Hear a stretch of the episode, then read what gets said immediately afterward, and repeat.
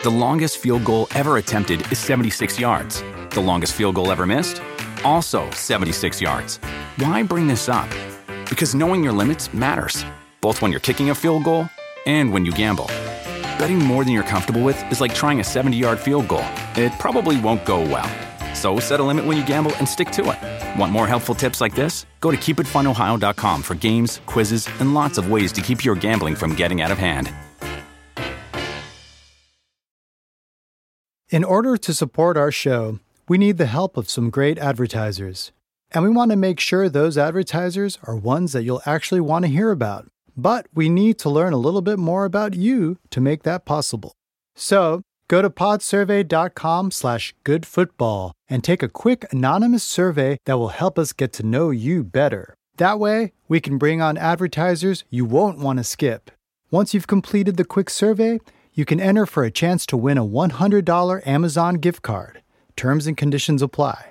Again, that's podsurvey.com slash goodfootball, G O O D F O O T B A L L. Thanks for your help.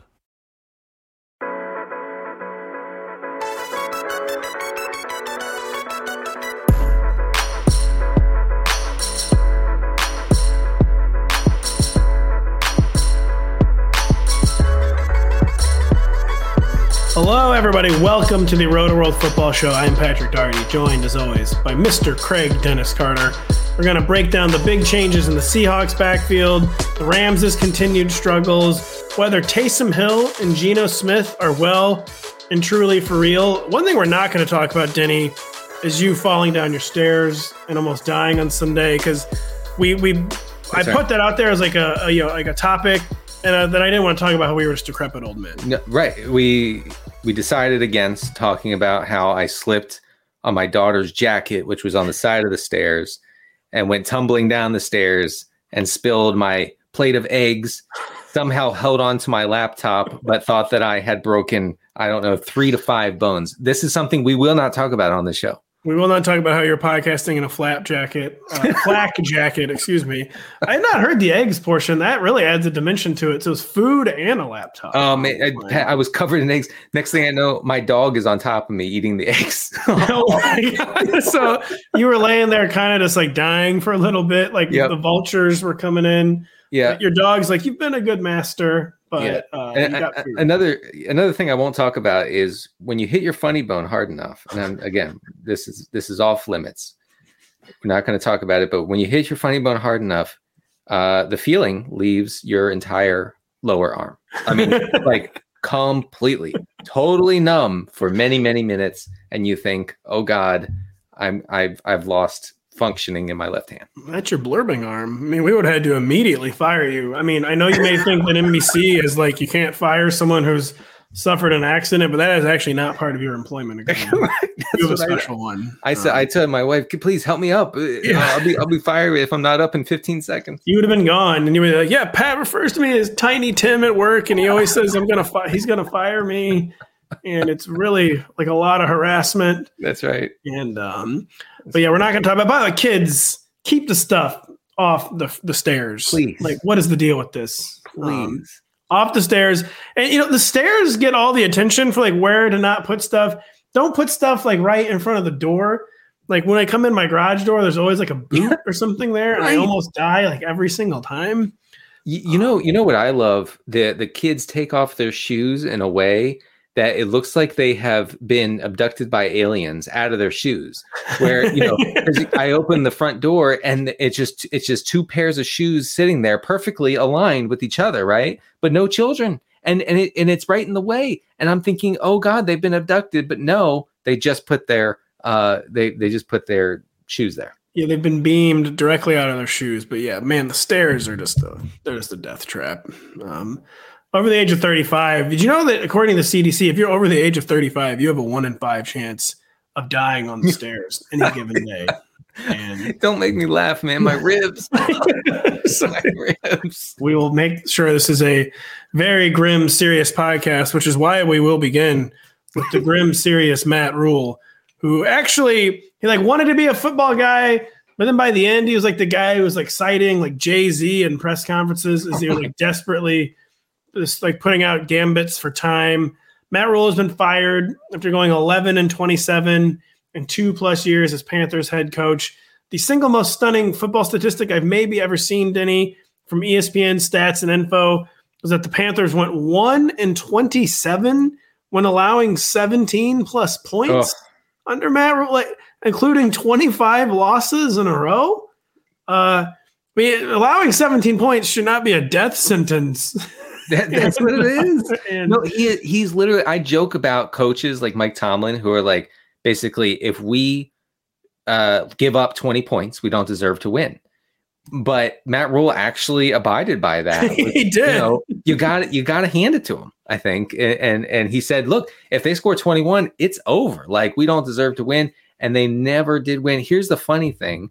I remember when Matt Ruhle was hired, and he, like Mike McCarthy, when McCarthy was hired by Dallas, sold himself as the analytics guy. And he couldn't have coached in a more drastically different way than an analytics guy. No, he clearly just read a few athletic articles that said, like, new Panthers owner David Tepper is into analytics. Yeah. And Matt Ruhle's like, well, this can't be that hard. Like, right. Again, he didn't even subscribe to P F F. He just accessed the really free basic stuff that you only need an email to get on Football Outsiders. And then he said he was into analytics. Yeah, he was and, like, have you ever heard of adjusted completion rate? Yeah. And he's like, I've only heard of it. I, don't, I haven't looked into it yet, obviously. Yeah. Uh, can I can I just, uh, while, while we're talking about Matt Ruhle and everything, uh, David Tepper seems like a guy who makes uh, rash decisions, maybe not completely analytically based himself. Here's a quote from when uh, when he hired, when David Tepper, the owner of the Carolina Panthers, hired Matt Ruhle. Uh, he said, quote, he dresses like expletive and he dresses like expletive and sweats all over himself.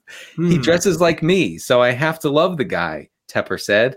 I was a short order cook. He was a short order cook. Nobody, short order cook's famously sweaty. It is hot in the kitchen. It is. And nobody gave him anything. Nobody gave me anything, the billionaire said to Uh, the press. So yeah, I mean, just just tremendous process there uh, that they they both were short order cooks at one point in their lives. So you get you get the job. It may need a more rigorous process this time. Perhaps someone comes in with some slides about Brandon Staley and just like, I wouldn't have done this. And they, even that counts as more analytics than really what Matt Ruhle did. Yeah, because uh, like you said, just seemingly, I mean, he he hired the analytics god, Joe Brady, as his offensive coordinator. Right. And then was like the first guy who tossed overboard. They actually installed a plank at whatever bank the Panther yeah. Stadium is named after now and made Joe Brady walk it. That's very right. not very unanalytical. And, and uh, you, you know, you know, what's, what's a, a little bit on the tragic side about this is that Ben McAdoo, the offensive coordinator in his first year in Carolina, he has tried to put Baker Mayfield and this offense in a, a position to succeed. And what I mean by that is, lots of passing on early downs, uh, you know, downfield concepts that are trying to move the ball. Okay. Like, they're not doing like the Joe Judge thing where they're only going to pass on third and eight. Okay. They, they really, really tried to implement a Q B, uh, a Q B friendly approach here. And it failed utterly because they don't have the talent.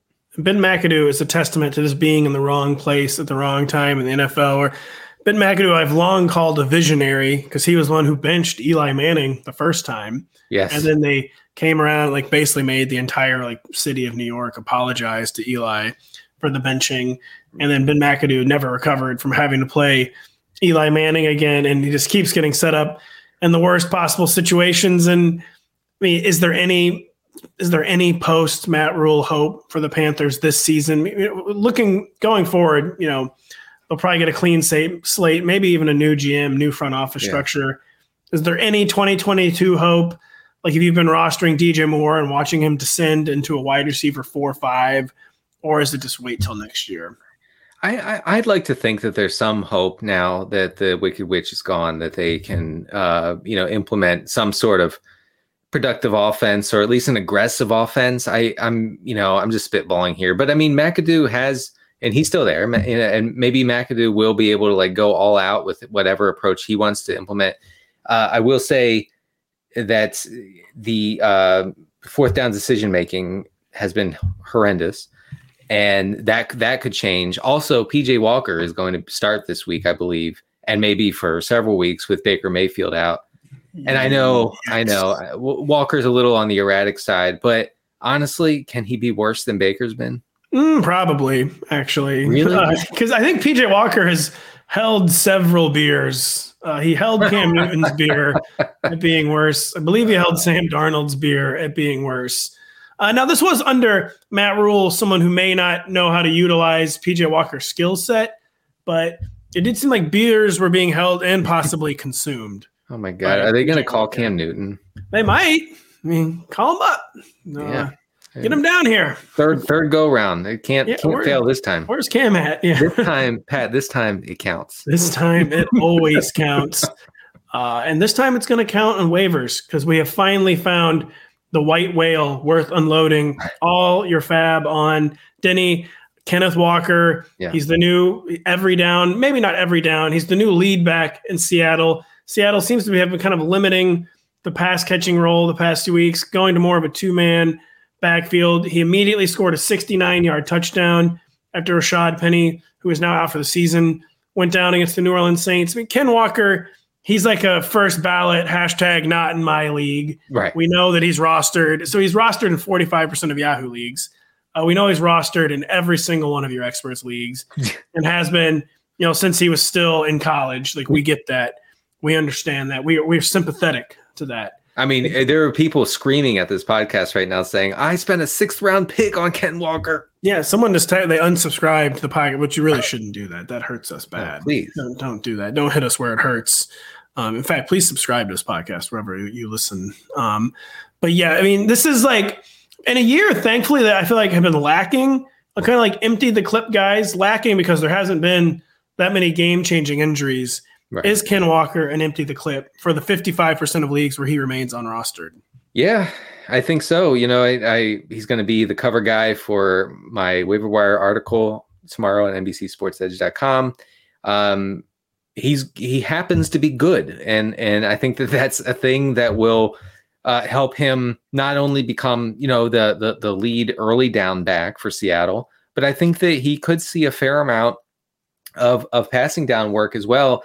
Um, just uh, as a kind of preview of, of the piece, uh, Walker, oh, since week two, has been targeted on seven of his fourteen pass routes in the, wow. in the Seahawks. That's crazy. For a guy who only caught thirteen passes his final yeah. year at Michigan State, that's what, right. you, that's what you want to hear. And and and so, you know, when, when, you, when, you're, when you're looking at running backs' uh, pass-catching prowess, one of the things you want to look at, are they commanding targets, or are they just running empty routes? Now, Rashad Penny was running a lot of empty routes, nothing coming his way. He he was out there running, uh, splitting with D J Dallas because Travis Homer is, of course, on I R. I think he'll be back in week seven or eight. We'll see. Um, but I think I think Walker's um, passing down work could be surprisingly large here. And, you know, getting back to Walker just being good at the game, um, he entered week, good at the game. That's right. He entered week five with a uh, three point six yards per carry, uh, I'm sorry, yards after contact per carry. That's a rate in line with guys you may have heard of, named uh, DeAndre Swift, Christian McCaffrey, Ramondre Stevenson. Uh, he he was uh, top ten in elusive rating on Pro Football Focus entering the week. And uh, I think, you know, he kind of showed off on that long touchdown against the Saints, two quick cuts, and he's gone. He, I think he has that that kind of potential where he he's not he's not a, a, the kind of back who's going to have to have to get twenty carries and kind of grind out a hundred yard game. Like, he could just pop off just like Rashad Penny, honestly. Just, so D J Dallas played a little bit yesterday. I don't was D J Dallas playing before Rashad Penny got hurt. I can't really tell. It seemed like Seattle at some point was like a three man nightmare backfield. Then they committed more to being a two man backfield. Now it's been thrust into chaos with Rashad Penny out, but it just, it, should we be worried at all that just like the snap share is not going to be as big as we hope? Um, yeah, I mean there there is there is potential there. D J Dallas uh, ran eight routes on thirty dropbacks for for the Seahawks. Uh, Ken Walker uh, ran fourteen routes on the on those thirty. Dropbacks. That's actually very, very, very good news. Yeah, I th- I thought it was. I, I think that it's a little presumptuous to say and I've seen this a little bit um, in the analysis of, you know, what you should do with Ken Walker on the uh, if you, if he's on your waiver wire, saying that, like, you know, D J Dallas is the unquestioned two minute drill back. He is unquestioned uh, pass route running back. I, I I don't I don't buy that entirely. And yeah, as far as like emptying the clip and like really being aggressive on Walker, um, I think I think this is the time. And what I mean by that is, if you have a free agent budget, don't get cute. You know, this is this is not the player to get cute on. Don't don't say, oh well, I, I'm not going to go eighty percent. I'm gonna I'm going to go seventy percent or seventy-five. You go get crazy is what I'm saying. Because honestly, with free agent budgets, sometimes you got to get a little nuts. Okay, this is the time to do it. You do, and you have to do it early, because the, the fantasy regular season's getting close to half over. Bye weeks finally start this week. There's four teams on bye. The Seahawks bye is not until week eleven. And just as like as you wait and wait and wait for the per- – there's never going to be like the truly perfect player on waivers. Every once in a while, there's like a clear plug-and-play like R B one type. But those guys usually have some standalone value and are already rostered. Like right. Alexander Madison's not really walking through that door on waivers. So it's always going to be someone that kind of has question marks. But like as you wait for like the theoretical perfect back to emerge, like your season's going out the door basically. And like if you've waited this this this long, you've already kind of waited a long time. Like like it's like exactly like you said, just don't get cute. Don't overthink yeah. it. The perfect player is not going to emerge, but uh, Ken Walker's about as close to perfect as you're going to get, I think. And this is a lesson, you know, for those who didn't didn't roster Ken Walker because they didn't want to take a bench spot or something. Like th- these contingency backs are so valuable once they get into the starting role. A guy who jumps out, in, in, you know, in that regard is Rashad White right now. Rashad yes, White yes. would would be would be tremendous. Would be a top, would be a top twelve fantasy option week in and week out. He needs to be rostered in way more leagues. He does need to be rostered in way more leagues. And I'm sorry for the more hardcore players in our audience, who which is a lot of you. I'm sorry you had to sit there and just listen to us talk about someone that, again, you drafted right, right. in uh, your Devy league. Is that what they call those things? Yeah, uh, yeah you drafted in your Devy league. You know, back when like Barack Obama was still president. Uh, oh, politics, come on. We're sorry that he's been rostered for so long. And you know, one reason, Denny, that Ken Walker is a must-add in the fifty-five percent of leagues where he remains unrostered is uh, this is it's an elite Seahawks offense that just being led by the best player in the N F L, Geno Smith. Denny, Geno Smith leads the league in completion percentage over expected. He has the highest Pro Football Focus grade so far. As Ian Harditz, our former colleague, points out, he has ten touchdowns, which is four more than the entire Broncos team. Um, you may remember a few weeks ago, I was talking about how I was tired of Seahawks fans claiming to me that Geno Smith was good. And then he went out and not only continued to play well, but upped his game and has been genuinely elite the past two weeks. Is this – I have a few stats I'm going to bring up, but is this possibly for real? I think I think it's for real in the in the sense that uh, Geno Smith is not pro- probably not going to finish as, as a top five fantasy option, which he is right Spoiler, now. Spoiler, uh, but I think that Q B one in a twelve-team league is certainly in, in in the range of outcomes, and it's because this Seahawks offense is operating in a completely different way than we've become accustomed to during the Pete Carroll era. They're they're passing a lot on first down. They're even passing on second down and long, which is not something they've done. No, um, they are uh, tenth. They have the tenth highest pass rate over expected.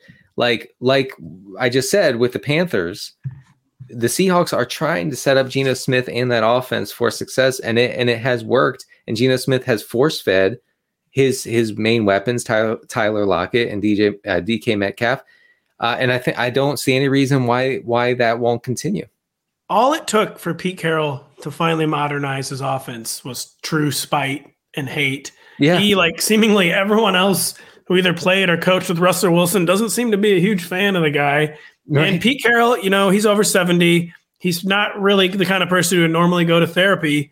Rather than going to therapy, he's just opening up his offense with Geno Smith after he wouldn't do it with Russell Wilson.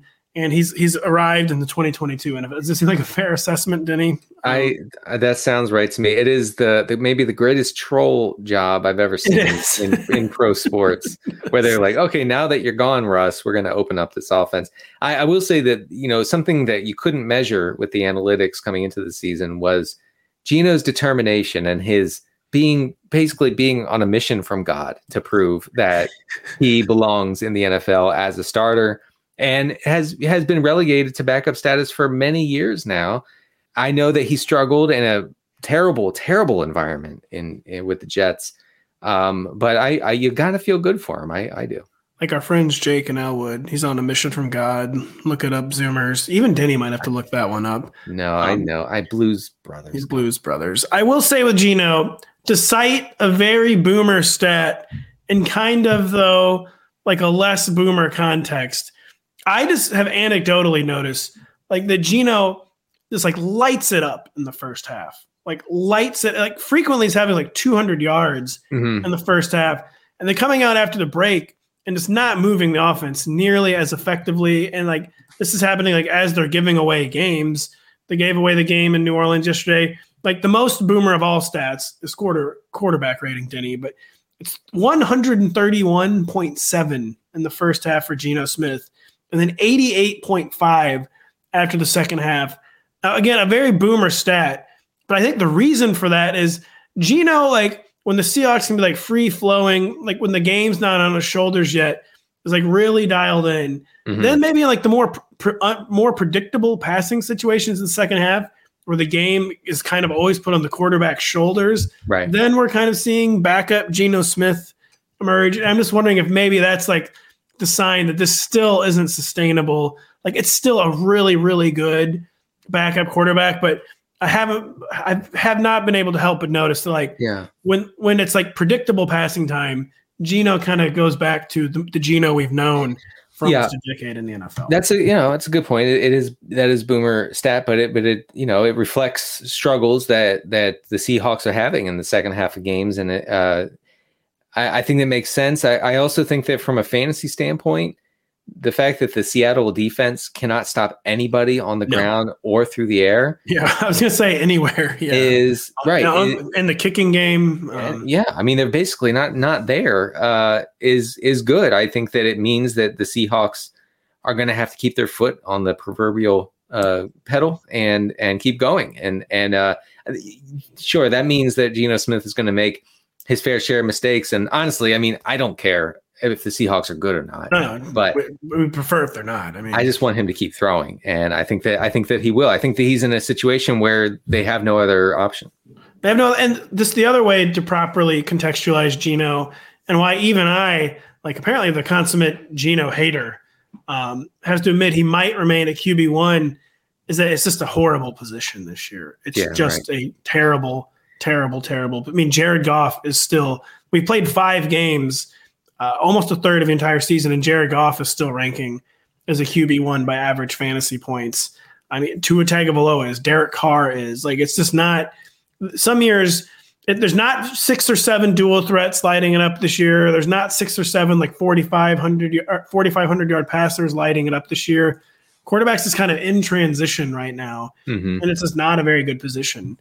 And Geno could, because you know, due in part to the struggles of the aforementioned Russell Wilson, who but you're starting, you're st- you're starting Geno over Russ. Oh yeah, yeah, easily. No, no, I'm saying like even I, who like am just going to true the Geno to the bitter end. I have to admit that he might remain a Q B one for a while, just because of how bad yeah. this position is right now. Can I uh, read some names of of other quarterbacks and whether you would start Geno over them on a given week? All right.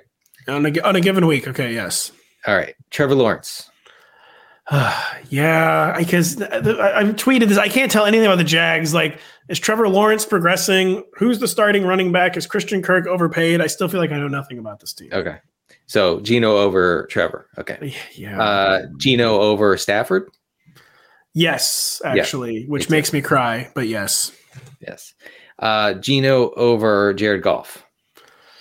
No, I mean, only, I mean, if weeks where like Jared is facing like Bill Belichick, like talk about an easy fade. It was, yeah. That was the easiest. Bill fade. Belichick's going to, yeah, speaking of scrambled eggs, Bill Belichick's going to turn this guy's brain into scrambled eggs here. Like he's going to be so confused. no, so, so confused. He has no idea like what sport he's even playing. Uh, and last one, last one. And I think I know your answer, but I'm torn.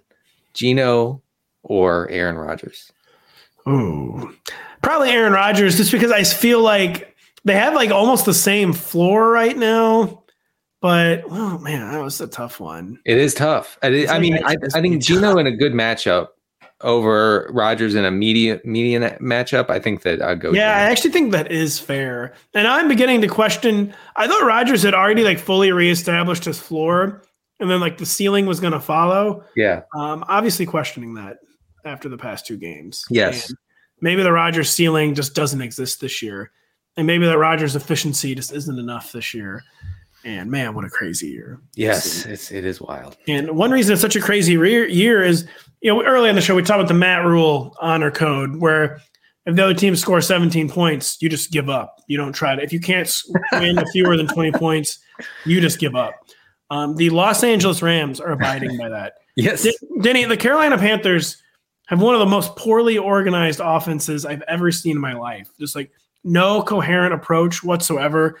They have thirteen more points than the Los Angeles Rams. The Rams have eighty points through five games. Matthew Stafford has produced more than one touchdown one time. He leads the league in sacks taken. He leads the league in interceptions. He's climbing up the lost fumbles leaderboard. Obviously not all his fault. Uh, the protection is just so, so, so, so bad. But is there any... Is there any light at the end of it? I mean, I think the Rams at this point boil down to Sean McVay's a genius. He'll figure something out. And, like, there's, like, a non-zero percent chance of having it, but it's just not, like, a real plan. Well, and is there is there light at the end of the tunnel no, for the Rams offense? No, there's not. No, it's uh, it's Cooper Kupp. It's Tyler Higbee. Oof. And that's it. That's the list, okay? Is Ben um, Skowronek getting on the list? I don't right. Know. I mean, I am going to write up Ben Skowronek for my waiver team. Of course. Because, I mean, he's he's running a lot of routes, and he is clearly ahead of Allen Robinson in the pecking order there in the past game. Uh, Stafford is not usable even in fourteen-team leagues. Uh, Cam Akers, not usable. Darrell Henderson, not usable. It's, it's really, really ugly. And it, I think it, it mostly boils down to the fact that their offensive line cannot stop no. anybody. And no. I'm talking about anybody, like even, even teams, you know, forget it, the Cowboys ate them alive and that was predictable. Okay. Uh, any team with a halfway decent pass rush is going to get to Stafford. Sta- Stafford eventually will miss time and that will doom this offense, including Cooper Kupp. Uh, Stafford uh, several times in the second half took a long time to peel himself off the turf. Uh, was shaking his hand at one point, was holding his wrist. His shoulder seemed to be hurting at some point. You know, Joe, so he's taking hit after hit after hit. What's their backup's name? I, I, I Wal- Wolford. Wolford. Wolford. Wolford. He's he's basically like a, you know, you know like, like an X F L. Yeah, he, he's one of those guys. He's a roster filler. He's okay. there because they couldn't afford to pay a real backup. Exactly.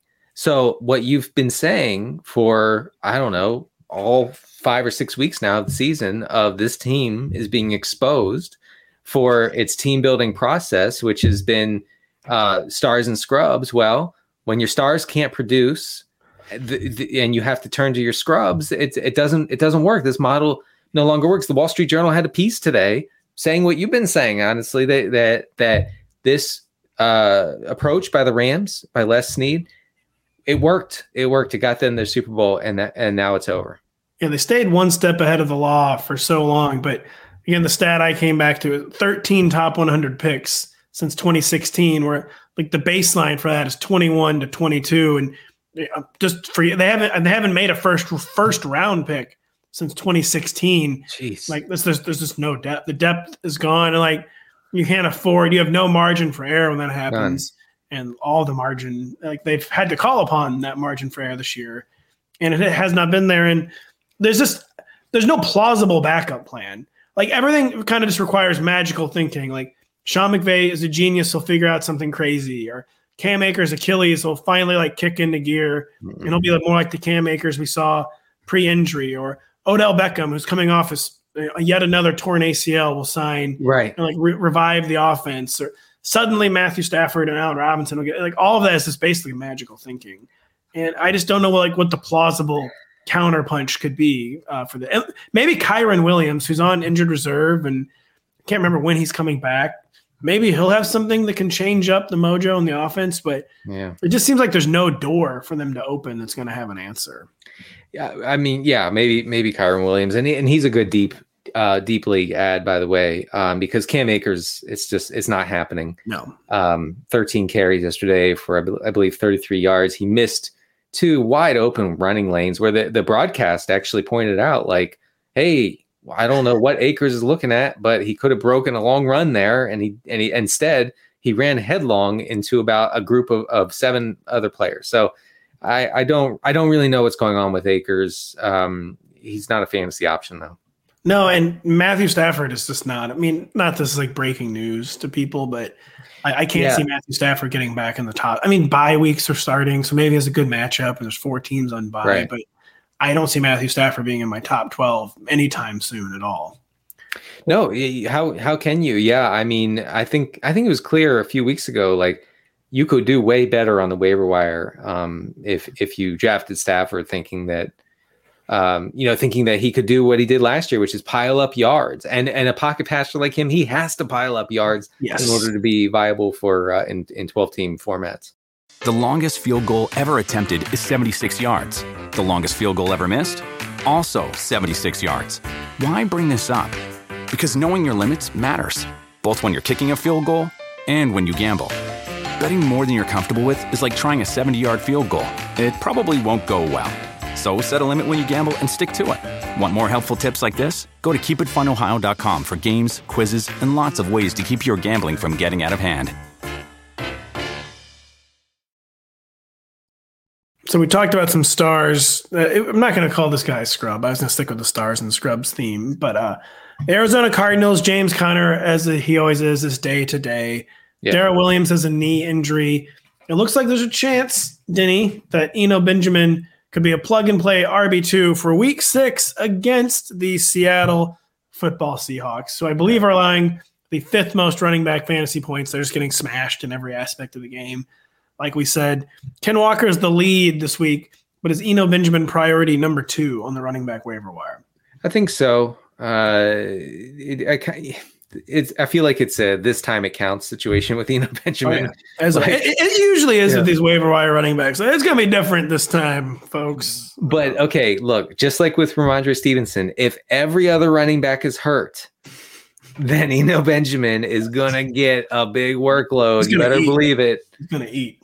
D- D- Darrell Williams' injury is is huge, obviously. Here, uh, Kliff Kingsbury said, "What are you talking about? James Conner's fine after the game."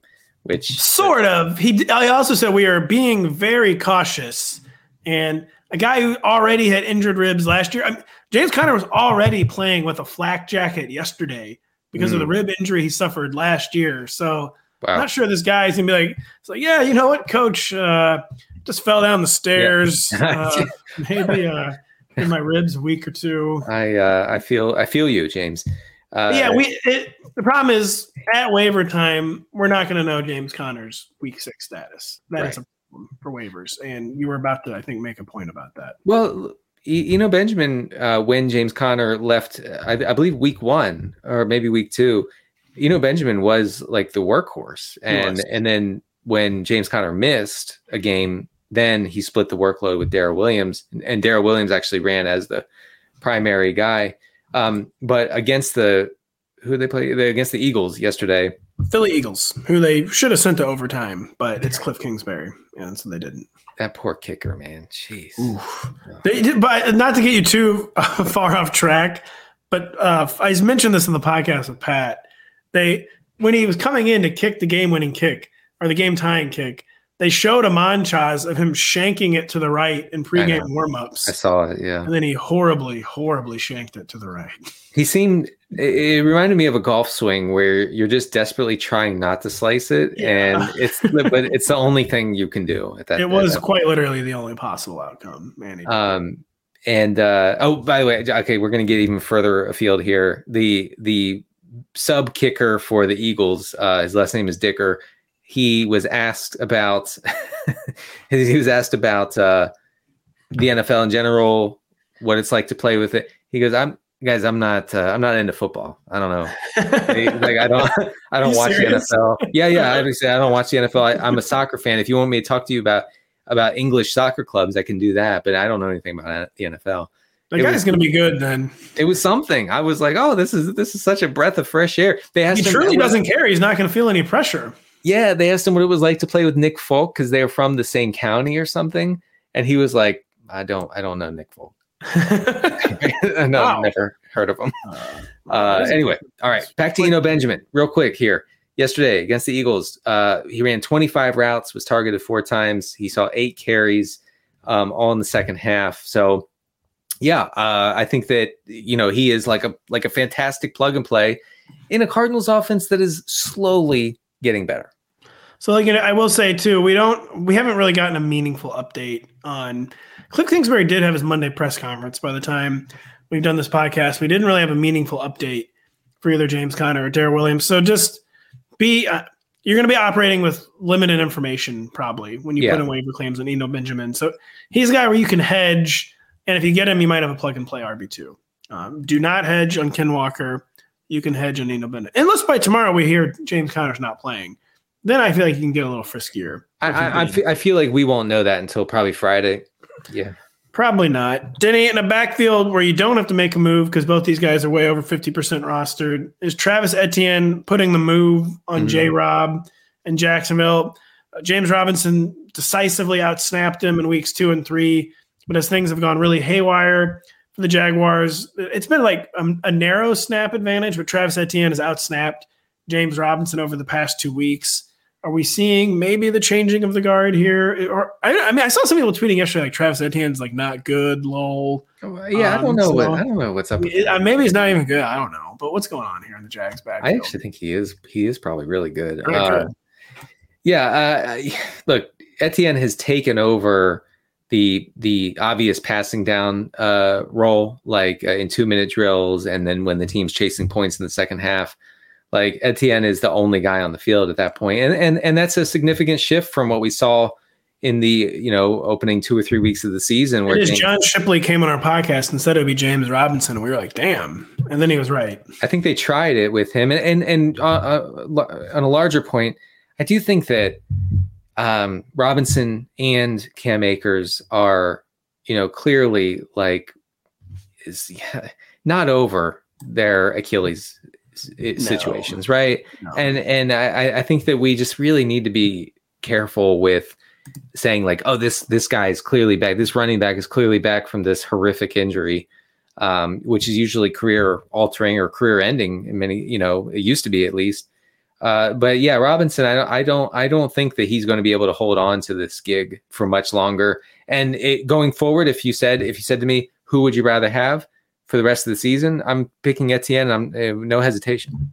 I think I think I agree with that too. And uh, yeah, I don't know. The James Conner stuff was kind of weird because he looked really unexplosive some weeks, but then some weeks like the rate stats were really good. Yeah. But this just makes too much sense, kind of like not to believe in it. I feel like, and I think we're seeing the Jaguars are not as good of a team as they, they might have appeared in weeks one through three. And there might be a lot of two-minute mode and a lot of, like, comeback mode, a lot right. of, like, passing down back, back mode.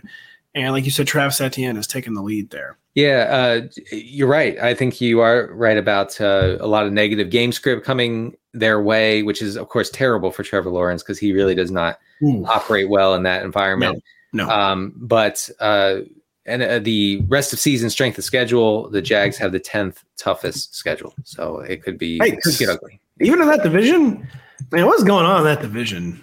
Uh, so, is that division ever going to be good? It, no, it or good or just too like ever remotely normal? Yeah. Like, why uh, are they always so bad? I don't know. You would think that you would think that accidentally one year it would be like, oh, the A F C South's for real, just just by pure coincidence. But they're never like normal bad. They're always bad. But it's like, wow, I don't really understand why the Texans beat the Bills this week. But I guess uh, remember the Jaguars beat the Bills last year uh, with Urban Meyer. Urban Meyer has beaten the Josh Allen led Bills. Oh, that was that was such a gross game. Oh, no, history too. What a stain on history that Urban Meyer has beaten Josh Allen. Yeah. Uh, but it happened. Uh, what has also happened, Denny, is Rondale Moore returned to the slot. Yeah. The Arizona Cardinals on Sunday finally welcomed himself this, this season. I believe seven catches for sixty-eight yards. Uh, seemed like what we wanted to see. I will say, so did we see what we want to see? And are we forgetting that DeAndre Hopkins is back from suspension in week seven? And how might that change the dynamic with Marquise Brown and Rondale Moore? Mm-hmm. Yeah, I I don't think that DeAndre Hopkins coming back is going to be like, you know, a disaster for Rondale Moore's fantasy usefulness. Uh, Moore ran eighty-three percent of his routes from the slot uh, this week, which was a great relief after he mostly operated as an outside receiver, as a five six, five foot six uh, outside receiver, which is it's something. You got to hand it to Kliff. Yeah, Kingsbury. you got you got to hand it to him. But uh, yeah. Greg Dortch's season is over. I declare it over. He only yeah. played. He only ran two routes. You know what? Though I'm I'm not sad. I'm happy that we got it. It's Moore. True. You know, I'm happy Actually, that we experienced. Dortch season. He was um, this year's Dan Arnold. Just be don't be sad it's over. Be happy it happened. There you go. And and I'm I'm good with that. So Greg Dortch, thank you for the memories. It was fun. Uh, but Rondale Moore is back. Seven catches on eight targets. Almost almost came up with a touchdown against the Eagles. Uh, you know, DeAndre Hopkins come back comes back. He's going to occupy probably you know the outside. Rondale Moore slides into the slot. Now this is rational coaching, so it might that might not happen that way. Um, But I, I think I think that it's it's looking uh, things are looking up at least a little bit for this Cardinals offense with Hopkins returning, with Moore being utilized in a you know more reasonable, sensible way, with Marquise Brown uh, really emerging as a viable downfield threat for Kyler Murray. I, I think I think that this offense is interesting going forward. So Rondale Moore is only eighteen percent rostered on our friends yeah. at Yahoo service. Uh, is DeAndre going to be bad for Marquise Brown? Because I'm not someone who's seeing like prodigious, reliable volume. Um, yeah. I people mean, forget, hashtag people forget, that DeAndre Hopkins wasn't really that good last year. No. And I can't decide how worried to be about it, but. He wasn't seeing a ton of targets either. I mean, he, he his his target per route run rate was way down uh, last year compared to uh, twenty twenty. So I, I think that is something to watch. I, I I don't think Marquise Brown is like, this like borderline wide receiver one option that he's become. I don't think that he can retain that um, when Hopkins comes back. Uh, but, you know, you didn't draft him that way, so it'll be okay. Hopkins, by the way, eighty-six percent rostered, so you're not going to really be pulling any October surprises with DeAndre Hopkins on the way. On I, I, DeAndre, we'll see, man. Um, yeah. Yeah, I mean, he, he's definitely... Also coming off a steroid suspension, it must be noted.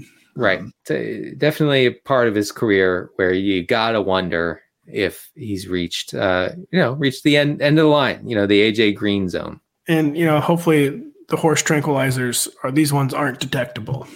Um, We're hoping. Yes. Yeah. I don't know. Sorry to make a steroid joke. He's probably clean now. Uh, but A J Green, by the way, kept both feet in bounds on a catch yesterday. It was a big moment. For the first time since twenty sixteen, you said. twenty sixteen was my the stat I found. Yeah, it, it was. It was actually like almost disconcerting to see A J Green make a play. I know. I, I don't understand how too. Someone who is a was a Hall of Famer seriously just became categorically unable to keep both feet in bounds. It was really weird. It was almost like it was mental, like a catcher who couldn't throw the ball to second base. Uh, I mean, I, I I have not seen him make a positive play. It's like Andy Isabella. Nothing good has ever happened when you throw it to Andy Isabella. Nothing good has happened to A J Green when you throw it to A J Green since like honestly since like twenty nineteen. No, no, man, nothing good ever happens after Isabella o'clock. By the way, wow, did we get hoodwinked on that one? Yeah. uh, Isabella went uh, was signed by Baltimore today. By the way, oh man, wide receiver one there. I think actually, just hey, to be frank, let's, uh, you know, let's not give up on him yet. Yeah, Denny, I save this one to near the end of the show because it's a conversation no father ever wants to have. um, but it is Taysom Hill good this time. Is, is does this time account with Taysom Hill or the tight end Taysom Hill, who conveniently never, ever, ever plays the position of tight end in real life. Right. I mean, Taysom Hill is the single most maddening fantasy player of all time. I think that that's that's pretty clear here. Let me let me read you his fantasy output through the first five weeks of the season. So fifteen points in week one, one point four in week two, zero in week three, eight point one in week four, and then thirty-four point six points in his explosion against the Seahawks. Now, he's averaging ten point nine yards per carry. Okay, that's more than double his career, career average. He's only seen, Mike Clay from E S P N tweeted today, uh, that he's only seen one carry from inside the five. So the idea, which I've seen bandied about a little bit, the idea that he's the goal line hammer, is that's incorrect. He's not the, that, that's not the way they're using him. Maybe they will in the future, but they have not used him that way. So it's it's not, he has no floor. Okay, when you plug if you plug him in as your tight end this coming week, you're you're it's it's likely you will have zero to three points from him. Okay, you could also obviously get ten to fifteen. I would say that Taysom Hill is interesting if you are scraping the bottom of the barrel on on waiver wire tight ends. If you're considering someone like Mo Alley Cox or Taysom Hill, I'd probably lean Taysom Hill. But so by in standard by standard fantasy scoring, by the way, Taysom Hill is the number one tight end in football, despite the fact that he's caught one pass all year. Is that um, right? It's right. He's the number one in terms of standard scoring. Mm. For uh, the season? For the season. No. Yes. I'm dead serious. And how can and, that be? In P P R leagues, where he's caught one pass, he's the tight end three by average points, behind only Travis Kelce and Mark Andrews. Um, if you want to know how messed up this situation is, I know. I know. I know. That's crazy. I, I, I didn't know that. Oh, his my fifty-four God. Overall P P R points, thirty-four point two of which came in week five, highlighting right, right. that he has no floor. Uh, he does have a crazy ceiling, but he has just absolutely zero floor. So yeah, the... in the league where the only way you score points, the scoring format where the only way you score points is by racking up cheap receptions, the number three overall player has one reception. it's, the it's game's broken, like, folks. Yeah, it's almost like he's not a tight end. Um, almost, almost. Uh, I will say that I'm I'm interested uh, for as long as Jameis Winston is not in the picture, because they clearly are set on Andy Dalton not being like the focal point of their offense, and they're going to be they're going to freewheel it with Taysom Hill for as long as Dalton is the quarterback. Boy, do I need Jameis Winston back to start getting Chris Olave the ball. I will not not ashamed to admit that. Yeah, I mean, yeah, I, and also Taysom Hill is you know been a disaster for Alvin Kamara, and even even in a, a high yardage game for Kamara uh, in week five, you know, didn't get any touchdowns, didn't even get a, a look at a touchdown because of Taysom Hill. Yeah, we'll see if that's also through that big game with the Seahawks mirage for Alvin Kamara, which might become a real fantasy phenomenon this year. That the because the Rams are going to have two Seahawks mirages. Uh, we're going to ride for those games. Hey, it looks like the Rams figured it out. Yeah, um, right, right. That, Yeah, uh, Allen Robinson had two catches for two yards and two touchdowns. I think they figured it out uh, on ten targets, of course. Um, but the Rams have figured it out. Denny, we're almost to the end of the show, but who's your favorite? I noticed you had a lot of like zero, one, two percent rostered receivers written up this week. Who is your favorite deep cut receiver on the week six waiver wire? Yeah, I mean, I think it has to be Darius Slayton, who was rostered in zero. Uh, percent of leagues seems low. Uh, yeah, it is. And, and uh, shoot, I was uh, I just looking at his usage stats. All right, here we go. So with the with the uh, Giants just desperate at receiver, no Kenny Galladay, no Tony, no Rondale Robinson, and and really Slayton's usage and role hinges on the availability of those guys. So keep keep that in mind, but. He was targeted. Slayton was targeted on seven of his twenty-one routes, which is really strong against the Packers. Um, was like, you know, by far and away the team's uh, top target, Daniel Jones's top target, even though the team hates Slayton and has wanted to get rid of him for what seems like, you know, a year now. Yeah. Um, for Not a fan. They, for some reason, they they cannot. But yeah, I think that he makes sense as a pickup. Uh, Kadarius Toney is struggling with at least two, possibly three hamstring injuries right now. we're we're um, looking at, they're having their best people look into it. Um, so many, so many hamstring injuries for Kadarius Toney. Uh, so I, you know, you got to imagine he's not close to playing. Rondale Robinson is, you know, he's practicing, but I, I feel like them holding him out is not a great sign for his for his knee injury. Um, And there's nobody else. David Sills, you know, who's really a practice squad type player. So, so Darius Slayton could just fall into a lot of target volume if if this situation remains the same in week six. So I'm not sure if the not in my leaguers are going to be able to get you on Darius Slayton. Please, yeah, come on, come on, give, give us give us this one. If you will be, I have Darius Slayton rostered in my dynasty league. Oh, you're a sicko. uh, I actually finally dropped him this summer. Then I re-added him once I had a spot open up. Um, haven't he was played good him. Once upon a time. He, well, I don't really understand why he just. I guess Daniel Jones is why his game does not align with Daniel Jones. Um, Danny, who is the kicker of the week? Uh, I, I think is it, it is it a player that. Might not be healthy. Who, who's the kicker of the week? I'm glad you asked. Uh, well, yeah, look, the whoever kicks for the 49ers is, is in a great spot uh, this week against the Falcons. Big, big favorites against the Falcons. They'll be in the dome.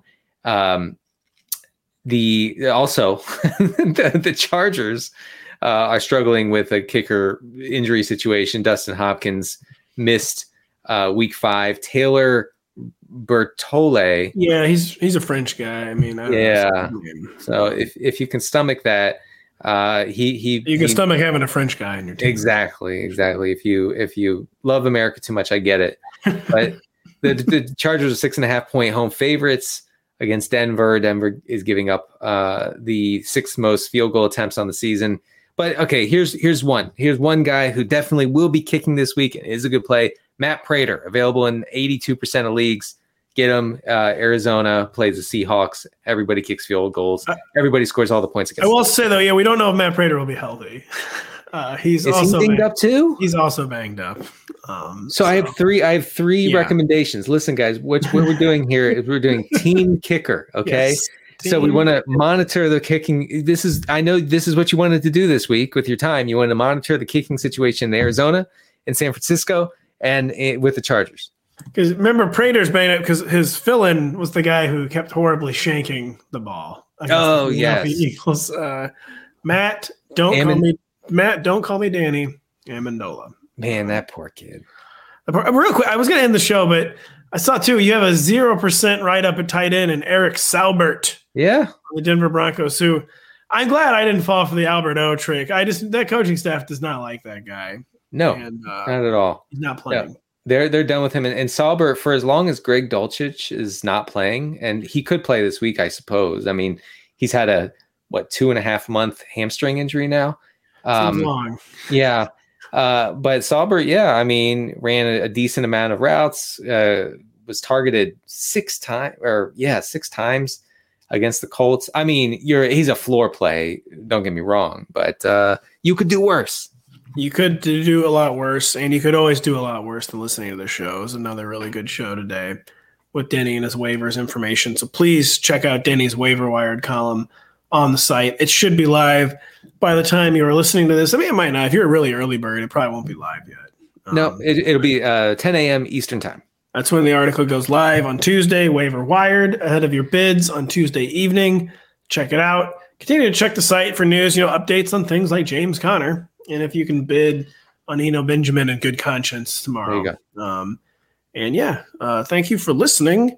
Keep listening. I'll be back on Tuesday with Mister Kyle Dvorak, Lawrence Jackson. Uh, I'll be back later in the week with my rankings article. Denny will be back later in the week with, seems like several articles still. Um, oh, your Tuesday Q and A also. Check yes. that out, one p.m. Eastern. Yeah, that's on N F L and N B C YouTube channel. The kids are watching it every every uh, Tuesday. We have a lot of fun. I, I actually really enjoy the chat in, in that one. So join us. Join us tomorrow, one o'clock. Those are a lot of fun. I'm not doing one this year. And while sure, I like my time, um, I am kind of sad not to be doing it. Uh, it's good for the ego. It is really good for the ego. It's, it's also just a lot of fun. So for Denny Carter, I'm Patrick Daugherty. Thank you for listening. We'll be back later this week. The longest field goal ever attempted is seventy-six yards. The longest field goal ever missed? Also seventy-six yards. Why bring this up? Because knowing your limits matters, both when you're kicking a field goal and when you gamble. Betting more than you're comfortable with is like trying a seventy-yard field goal. It probably won't go well. So set a limit when you gamble and stick to it. Want more helpful tips like this? Go to keep it fun ohio dot com for games, quizzes, and lots of ways to keep your gambling from getting out of hand.